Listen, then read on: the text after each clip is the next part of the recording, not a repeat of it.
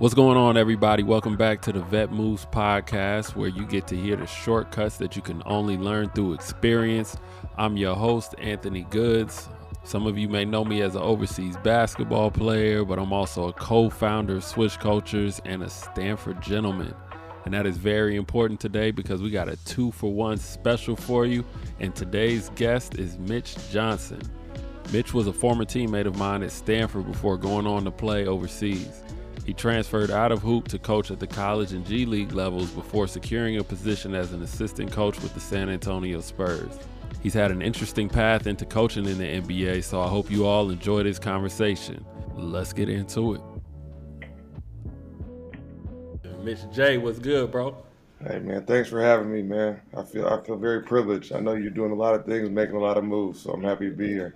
Hey man, it's always an honor to have another Stanford gentleman, you know what I mean, on the, on the podcast. So, uh, you know, I'm glad you, uh, you you carved some time out of your day, man, to come uh, to come bless us, man. So, so thank you, thank you, man. But yeah, so here at the Vet Move podcast, I always uh, like to ask and kind of take you back down memory lane. Now, in retrospect, what is one thing you would have told yourself as a rookie professional basketball player? And then what is one thing you would have told yourself as a rookie assistant coach, you know, here right now?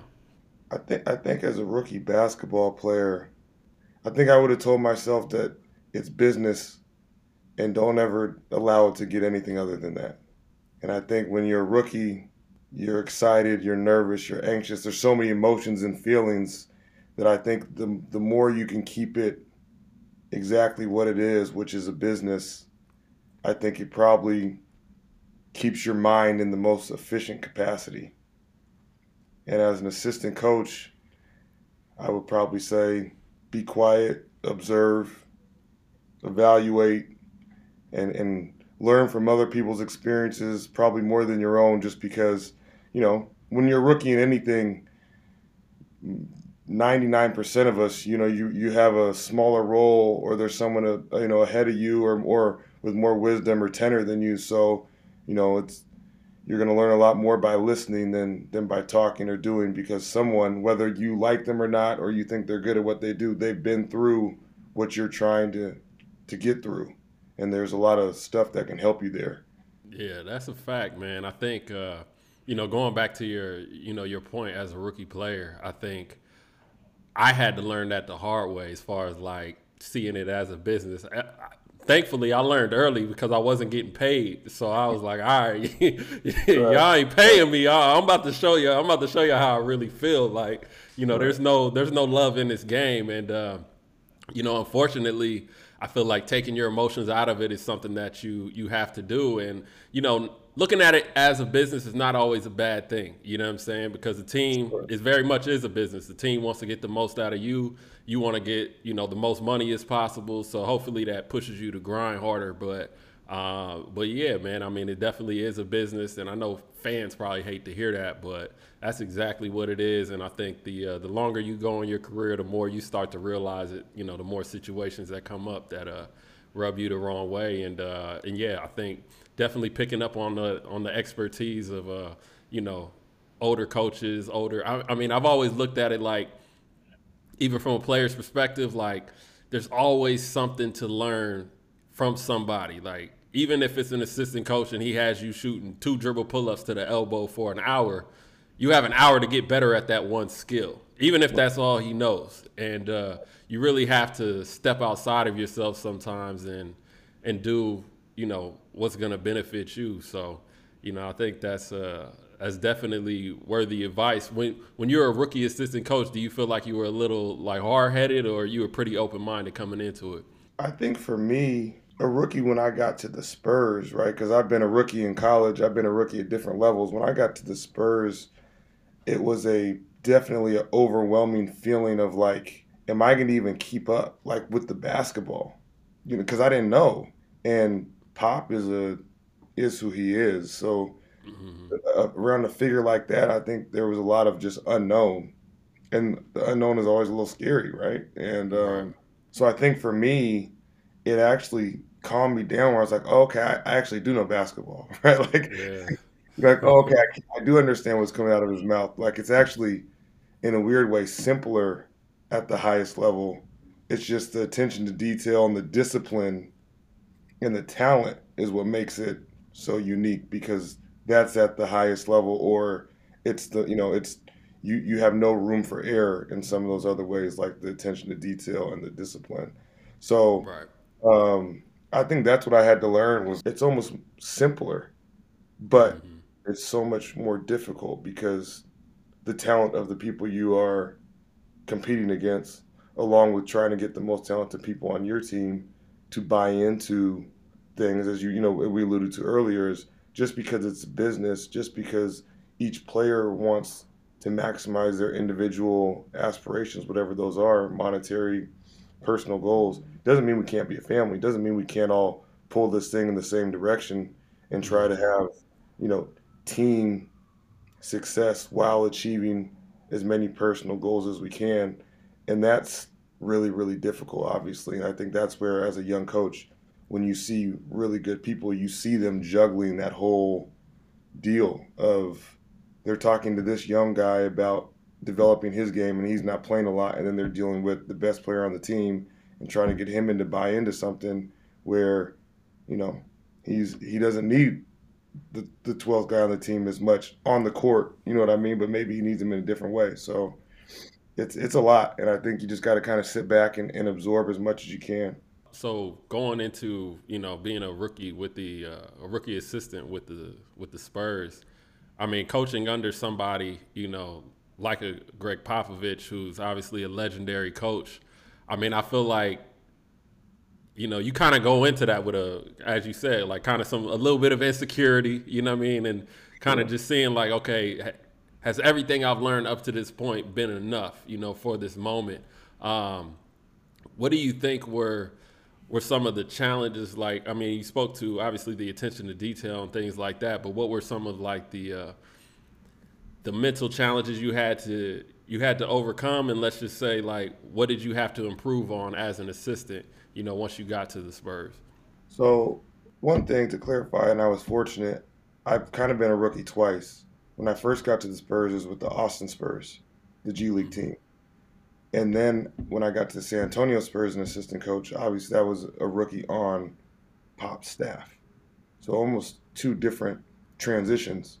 I think that was fortunate because I spent three years in Austin, which allowed me to gain corporate knowledge of our organization and kind of our operation under the umbrella, maybe a half a step removed from Pop, obviously, because I was in Austin. But mm-hmm. I, I, I got to gain a lot of that corporate knowledge and experience. And then I think the biggest thing is when I, you know, became came to San Antonio was, you know, you're you're in meetings, you're in game, whatever it is, you're interacting with him, and you have to say, no, I disagree with that. And and then when you say it, you have to say it with confidence and with reason behind it. And that, you know, that's obviously extremely difficult early on because you know, you know, you may not have the relationship where you've been in the trenches with this guy and he doesn't trust you like that, or you don't have the confidence because you're like, this guy has forgotten more basketball 10 years ago than I'll know in 10 lifetimes. You know what I mean? And I think that's the biggest thing. And I think at some point it was like, hey, man, you got to believe in your stuff. If you don't believe in your stuff, then nobody else is going to. Right. You know, and I think it kind of goes to the uh, goes to the point like I rather I rather lose a job, you know, standing on what I know or what I think I know than, you know what I'm saying, just trying to conform and, you know, just be that be that yes man kind of a guy. Um, and I think that kind of goes with uh with every industry, but so let's just go back to, you know, transitioning out of your playing career. Like was coaching always the industry that you wanted to go in or how did that come about? I, I laugh now because when I talk to players, I think maybe if someone's dad or somebody was a coach, I don't think any player wants to coach ever while they're still playing. Like I, I there's there's a direct conflict between a player and a coach, and I, and I, I think that it, that goes for whatever level at whatever age. So no, I did not want to coach. If, yeah, if you asked me as a player when I was a kid or going, you know, I was going to play in the NBA. I don't know what team, probably the Bulls, because I was a Jordan fan. I was going to win ten championships, and then when I was done, I probably I think I wanted to be a GM. Is probably what I would have said, because it was still a part of the game but you know the coaches they control you too much. They don't get to be on the court. They don't get to shoot the shot. They don't get to do the things that a player can do. So it's almost like you're you're taking away from the players kind of always that that generalization, that perception, and you don't get to be in the game. You're not in the lines. You're on the Right, side. right. Well, no, I, I did not want to coach. That is, I laugh now because every time you get around guys that are players and they don't want to coach, and some, some, you know, it's, it's not meant for it, but every now and then you'll see a guy in a couple of years, you're like, I got you too. so what what pushed you into coaching then? You know, I was still in the gym.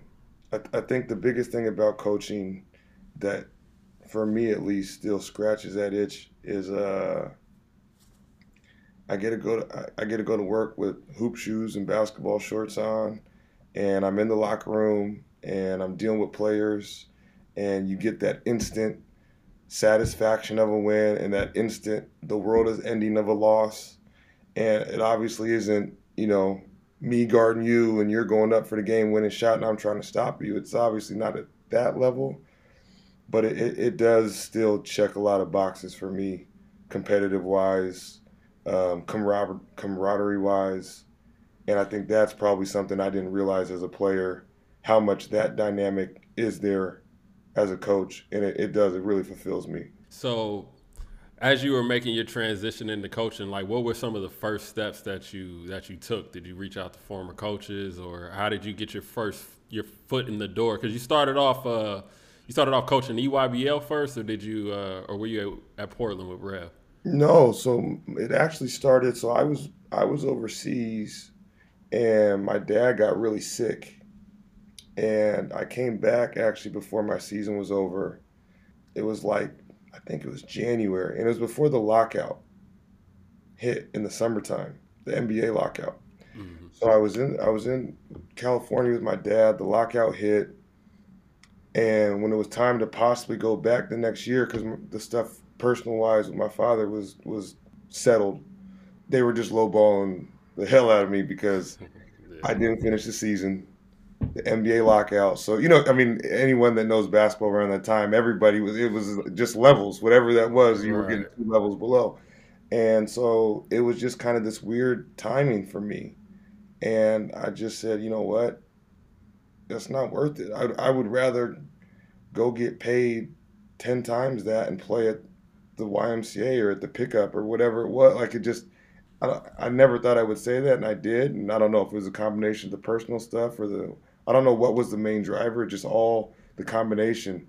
And uh, at the time, because I made the decision in like August, so colleges are starting, NBA teams are already set. I actually ended up moved and I moved home to Seattle with uh, my mom, and I was an intern at Seattle University for Cameron Dollar, Mm. and they just became Division One a few years before, and it was a small staff and allowed me to do a lot of things and you know not not be uh, or not have a lot of pressure I guess on myself because I was just an intern, but I had a relationship with Coach Dollar and he gave me a ton of you know different opportunities to kind of get to know and ha- gain some experience in, in different ways and I'm super thankful for that but I started that and then I did the the EYBL for a few years in, in the high school AU stuff and then Portland is kind of the timeline and then after Portland is when I uh, came to the Austin Spurs Got you. Okay, so let's keep it, you know, more pro focus on this one. But so let's just say getting into the Austin Spurs, how did you uh how did you get into that gig? Was it uh did you make phone calls or how, did you get your foot in the door there? So it was, it was a really unique experience. Um, DeJounte Murray is a guy that I coached as a kid, and he was at University of Washington his freshman year, my one year at Portland. Uh, didn't necessarily expect him to go out of college after one year. So when that kind of happened very rapidly at the same time as the Portland deal was kind of finishing up, he went into pre-draft and it kind of just made sense timing and circumstantial wise for me to kind of just support him. I didn't run it, you know, he did it all through his agency, so I wasn't necessarily, mm-hmm. you know, the head of it. I was just a part of it, whatever that was, a mentor, a friend, family, helping him on the court, whatever he needed. And through that, that was kind of a, a opening to a lot of relationships or um, introductions. And so because of that, it was actually kind of really unique. People were calling me because they wanted to ask about him. And mm-hmm. so that really helped me out of I'm talking to these people now that I didn't even know or I had met or knew of and I had met them in passing, you know, when we were at Stanford or when I played AAU and you know, it's such a small world. You know, there's people that were running the draft for NBA teams that used to do high school recruiting stuff. You know what I mean? And they used to remember us right. when we played and all that. It's a basketball world so small. So anyway, um, that kind of got it all rolling. And from there, I started to think about what I wanted to do next. And it was kind of one of these things where I wasn't quite sure. I just, I kind of um, put a bunch of irons in the fire and I wasn't really sure where it was going to lead to. You know, obviously mm-hmm. my path going up until then, I had no idea from all the high school and college stuff. So it was kind of open minded you know, you got to be able to move to New York, to Florida, and everywhere in between from there to the West Coast. And um, as I was going through it, I got a call from uh, Andy Birdsong, who was the general manager of the Austin Spurs at the time, and he was the director of pro personnel for San Antonio. And he, he discussed a role in their G League team and just said, you know, it's very heavily focused on development. We think that you have a profile that would be a fit and it would be an assistant coaching job. And, you know, obviously, especially six years ago in the G League, it's not glamorous, right? And, and they don't mm-hmm. promise you if you do this, you'll end up being in San Antonio. You know, it's, it's just a job. It's just a job. And it's a seasonal job, you know, so right. it's, it's, um, at the time, my wife now, who was my girlfriend then, lived in Seattle, and it was one of those where it's just like you take the leap of faith, right? Like, you know, it's the same thing like even when you're playing, right? The, the, the basketball takes you all around the world, and you never really know what you get from it. You know, I, I ended up taking it, and it, it was lucky. But yeah, I mean, even during that time, there were so many people that I got a chance to talk to and introduce myself to, or reintroduce myself to that I hadn't seen in years. And that network is probably the biggest thing. You know, you have a network now because, you know, things change, teams change, people's lives change, and that, that network doesn't. I think maintaining that network is is the toughest and the most key part of of anything. You know what I mean? Uh, it's one thing to like meet people, but you know to kind of stay connected somewhat. And obviously, social media makes it a little bit easier, and there's other ways. But um, you know, building a network, and I think maintaining a network is is huge, especially in the basketball world. But um, transitioning to a, a, NBA assistant, was there an interview process, or um, obviously they just kind of been watching you over the years when you were at Austin? Yeah, it was it was probably definitely a unique interview do that like that because of mm-hmm. I was already technically in the in the program and, and with the organization. And Pop's probably a unique case just because he's been around for so long that like he knows what he wants probably at this point. Um, so there there was a process. I don't know. If, I probably wouldn't equate it to a, a, natural interview process, probably like that other teams do. But yeah, because at the end of the day, an interview process is getting to know the team or organization or company, right? Them getting to know you and are you a fit for them and vice versa? And then obviously, is it worthwhile for you, whether that's compensation wise or, or personal life fit and, and things like that? And, you know, like the big thing for me at that time was my family moved. So when I was in Austin, they were in Seattle. So when I got offered the job in San Antonio, that was a life decision for me because that meant my family was being uprooted, which was then three kids and my wife from Seattle to Texas. So for me, like that consumed the whole interview process. Like I knew I wanted the job. I knew it was a fit because I was already with Austin, so I was lucky in that regard. It wasn't a bunch of unknown like man, I don't know the staff. I don't know if they're going to support me. They don't really know me, so are they going to trust? You know, I didn't. I was lucky in that regard, but it was huge because at that point it was kind of like that leap of faith as a group, right? Like you're moving now, your family, so it's not just how did practice go. It's like, did the kids like school? Do they like the neighborhood? Does your wife enjoy the new place she's living? She's not by her, you know, her network. So Yeah. That for me was for sure the the biggest uh, aspect, I guess, when I was going through that process. Got you.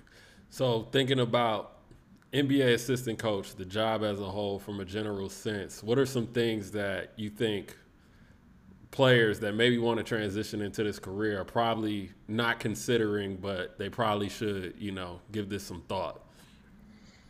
Um, I think if I could if I could say two things, the one thing on the the probably hard end is when you're a player, it's all about you, and it should be, but it's all about you. Everything from uh, you know the if it's a hard practice to a light practice, what they're going to have for you to eat, the training performance support staff that they're going to massage you, and my this is sore, and my uh, shoes don't feel good, so they get you the insoles, you know, whatever you need. It's it's at the tip of your hands. You just tell them what you need, and it's for you. And you know when you're when you become anything but a player, that that's done. And obviously, good organizations still take care of their own and, and all those things, but it's, it is not about you. It is about the players, and um, I think that's obviously probably a pretty hard adjustment, just because not even the ego part of it, even though that's probably still there for a good amount, but it's just that's the reality of it, right? I mean, it's a, that's a big adjustment. Uh, it's a role change, but I do think on the on the positive end, this the stuff that I'm talking about earlier, I did talk about earlier in regards to myself. I do think that that is a real thing in terms of, you know, I think when you ask players where they miss the most, it's it's it's the game, but it's the locker room, it's the camaraderie, it's the it's the teammate stuff, and I do think that you can, you have an an opportunity to get some of that, and obviously, you know, every staff and everything is different, but that's just like every team. So, you know, I think those are two things probably on both ends. I don't want to sound too negative and push guys like no way, and I don't want to also sound like, man, this guy's over there just lying through his teeth trying to make it sound all like uh, right. all good. Yeah, I mean, I think there's there's positives and negatives to every job, and I think that uh, you know everything always looks glamorous, you know, from the other side of the street. you know, you look at you know being an assistant coach, and you just you know sometimes you just have a false uh, a false idea of what that job actually entails, and you know people dive into it, and you know you realize like you know I'm pretty sure you know sometimes you have to be in the gym when you don't want to be in the gym. For sure. Or when you thought you were done, you get the the random calls and you got to rush back over. You know, what are what are some of those things that uh, I mean, and again, not to be too negative, but just to kind of shed some reality on like the demands of being an assistant coach in the league. Yeah, the two obvious ones are just the time, right?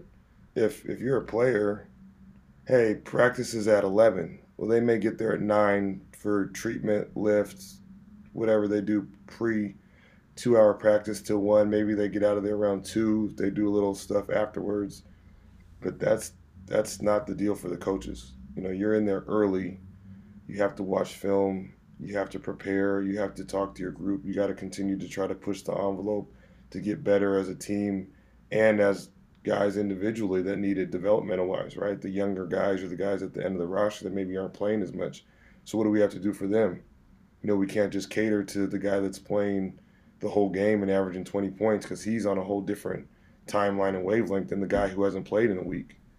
You know, we how do we how do we keep him fresh and not dying on the vine and and you know going south on us and not being like he's involved in participating. So it's it's a it's just a constant juggling act you're doing the whole time trying to support your head coach and then be mindful of the players. And the players like i said are very rarely do you leave a game and every player is feeling good. You know we we talk about it, it's usually maybe two two games a year maybe right? Like you win a game but that guy didn't play or he shot one for 10 or he had seven turnovers. And as long as they are good amongst the group you don't get mad at that as, as an assistant coach. You don't want you don't need guys to say hey guys i, I played terrible so and it's okay or i didn't play you know you don't it, you can't have it both ways you can't have a competitive guy and then he's got to be just a great guy all the time as long as he's a good teammate frustration's okay You know what I mean? And I think that's where for a coach, you're you're just juggling all those aspects all the time. You're trying to put out stuff before it gets to the head coach. You're trying to keep guys in a good mindset. And then the other obvious one that I don't need to go into as much detail about, but it's just the travel. You're just planes, trains, automobiles, away from the family, different time zones, and you you know you got to balance that work, life, sleep, workout if you want to stay healthy. You know whatever it is, and that's obviously not easy. It's, it's time management. Man, it's that uh, it's that it's that race against your playing weight, man. Yeah. you know, I'm chasing it every morning. when they got more food, they got more food. We got food everywhere we go for these guys. You know what I mean? It's like I just try to walk the other way. Uh, we got food on the plane. We got food at the hotel. We got food at the gym. We got food after. I mean, it's just it's, it's not a good setup for us.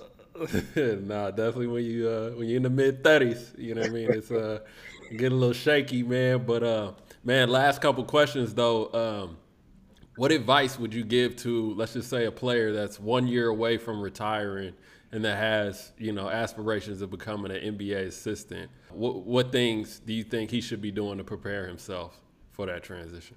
If the, if he already knows he wants to do it. Yeah, he knows he wants to do it. He's one year away. He's in his last year playing, and he knows he wants to. I, I would say just ask questions and and, and really because the great thing in someone in that spot, you're actually a benefit for the coaches because you're actually going to be like an advocate probably in the locker room, hopefully, right? Unless there's some dysfunction in the situation. But if you're in the locker room and you want to be a coach and you're going to come to us and help us with the messaging, then I would do anything for you. You know what I mean? Like mm-hmm. that, because the hardest thing you're trying to do as a coach is how do how do these guys know I care? How do these guys know I know what I'm talking about? How do these guys, you know, trust this even though it may not work today, but hopefully it works next week or next month or we don't know when it's going to work. We ask these guys to do things individually, whether it's with their individual game at times or as a group, where you know you don't get instant success or consistent success early on. That's part of the growing pains of this game, and so if you're a guy that can be a bridge for the team and the coaches, you know, at the highest level, you see it, right? You see the, which this isn't necessarily, it, but it is. It's the Udonis Haslems in Miami, or what Juwan Howard was, or you know that mm-hmm. vet that is a coach in a jersey. And I think obviously not everyone's in that situation, but that same theme or premise of come and ask me because I'm really gonna the sliding scale is way more for the coaches in terms of who's going to get the most benefit of it all because you're helping them with their job with what actually puts food on the table right so it's almost like that little favor of trying to help you or talk to you or give them some insight of, of what it is to me that that trade-off every coach would take that 100 times out of 100 so if i'm a player in that position i would easily go to the staff and whether it's the head coach or someone on staff and i, I would bet a lot of money that they would find someone that would happily kind of jump in the boat with them on that one and be a part of that. Okay, and let's say okay, let's just say let's just take a different a different player, like let's just say an overseas player. Mm-hmm. And let's just say he's two years away from retiring, wants to get into NBA coaching. So he, he basically has two summers here in the States right. um, to kind of start preparing for that transition. What would you what would you suggest for that type of player? Um, you know, you and I have talked about this for years. I think it goes back to that network that we talked about. And especially the overseas player, I think they have the most unique, probably slash difficult time juggling that, right? You're over there trying to figure out how where's the best place between Spain and Italy and all and then you're dealing with all the things that come with that. To think that you're also going to be able to juggle this network that you don't even know necessarily what you want to do or where you want to do it is really difficult. So I think just trying to stay in touch at the start as much as possible. Um, just because out of sight, out of mind is a real thing. So you don't want to call someone six years ago, hey man, hey, remember me? And right. they may remember you, but now they may have a list of 10 people who've been staying in touch more than you. Mm-hmm. And so I think staying relevant and relevant can just be a phone call, can be just an update.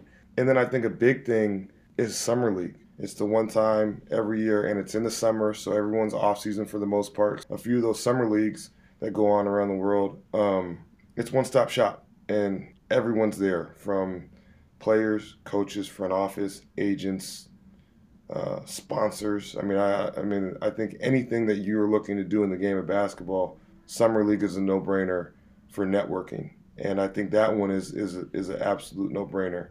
You know, I know a bunch of times even with team on the team side, like I've been fortunate enough, I'm I'm still participating in summer league. So we even have guest coaches where you know there'll be someone whether they're coaching at the time overseas or someone that maybe is just interested in, man, I think I might want to coach. It's a great way to kind of stick, you know, stick your toe in there because it's only a month long, mm-hmm.